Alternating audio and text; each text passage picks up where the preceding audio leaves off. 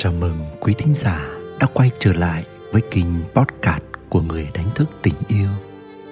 Và ngày hôm nay, tôi xin gửi đến quý bạn một chút suy ngẫm nhỏ của tôi về mảng chủ đề hạnh phúc tự thân. Tôi hy vọng mình sẽ gợi ra được một góc nhìn để giúp bạn chạm được sâu hơn những kết nối bên trong của chính bạn. Xin mời quý bạn lắng nghe. Vì sao chúng ta ly hôn không bình an? Cuộc hôn nhân nào cũng có những tháng nắng, tuần mưa, ngày rông bão. Quan trọng là người trong cuộc vẫn thấy các giá trị mà cuộc hôn nhân mang lại. Và một khi họ còn ở lại trong cuộc hôn nhân, tức là họ vẫn cần cuộc hôn nhân này. Vì thế, nếu có quyết định ly hôn, thì đương nhiên cuộc hôn nhân ấy đang thật sự bất ổn. Là khi khổ đau nhiều hơn niềm vui, bực bội nhiều hơn hài lòng, nghi ngờ nhiều hơn tin tưởng, chán trường nhiều hơn hứng khởi dông tố nhiều hơn bình yên tôi quan sát và thấy rằng phần lớn các cuộc ly hôn đều diễn ra trong sự bất an, căng thẳng, đau đớn, giằng xé, mỏi mệt. Cho dù đó là ly hôn đồng thuận hay đơn phương, có lẽ những người trong cuộc không chấp nhận được sự thật là cuộc hôn nhân của mình tan vỡ vì họ đánh đồng, tan vỡ bằng với thất bại. Khi một mối quan hệ quan trọng trong đời được dán lên chiếc nhãn thất bại, người ta thường muốn tìm nguyên nhân và quy trách nhiệm. Điều này khiến họ vẫn tiếp tục dính mắc vào cuộc hôn nhân cũ của mình. Khi quyết định ly hôn, đó là khi chúng ta không còn đi chung một con đường nữa, tức là chúng ta không còn dồn năng lượng về nhau nữa năng lượng của mình thì mình thu về. Năng lượng gì dính mắc nơi người ấy thì mình trả lại. Mọi thứ rõ ràng, rành mạch. Nhưng đa số chúng ta không làm vậy.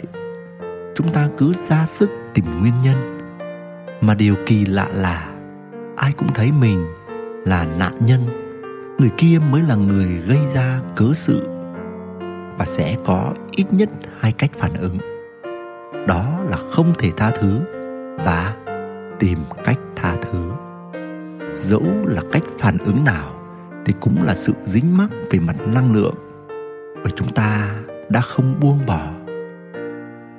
Không thể tha thứ biểu lộ sự tổn thương sâu sắc chưa được chữa lành. Nó khiến chúng ta sợ hãi và đóng cửa trái tim mình và cứ sống mãi với những đau đớn ấy. Còn tha thứ tưởng chừng là điều tốt đẹp, nhưng không phải vậy. Một khi chúng ta nghĩ rằng mình sẽ tha thứ, bỏ qua cho nửa kia là chúng ta vẫn còn thấy mình là nạn nhân trong cuộc hôn nhân của mình. Khi một mối quan hệ tan vỡ, tôi cho rằng cả hai đều có trách nhiệm và đều góp phần vào kết cuộc ấy.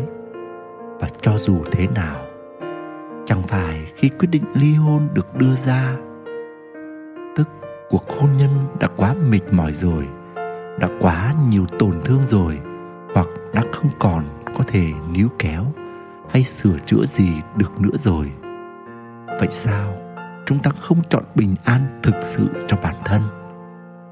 Hãy chấp nhận sự thật là mình đã ly hôn và tập trung vào việc nhận diện chính mình và chữa lành cho chính mình là điều quan trọng nhất và là việc duy nhất chúng ta nên làm sau ly hôn. Đừng nuôi hận thù, cũng đừng nghĩ mình cần tha thứ cho người kia. Hãy biết rằng, khi một mối quan hệ chấm dứt, nó cho thấy tiến trình của mỗi người đã mở ra một chặng mới và để hành trình tiếp theo của mình tốt đẹp, nhẹ nhàng, hãy đặt xuống tất cả những năng lượng cũ của mối quan hệ cũ. Dẫu thế nào, hãy luôn biết ơn vì hành trình đã đi qua, bởi chắc chắn một điều, tất cả là để chúng ta trải nghiệm, trưởng thành và bước tới tình yêu đích thực. Nguyễn đức quỳnh, người đánh thức tình yêu. Quý thính giả đang nghe trên kênh podcast của người đánh thức tình yêu. Hy vọng những chia sẻ của tôi, tô thêm sắc màu cho những trải nghiệm của bạn. Chúc bạn luôn tìm thấy bình an và niềm vui giữa cuộc đời. Xin chào và hẹn gặp lại.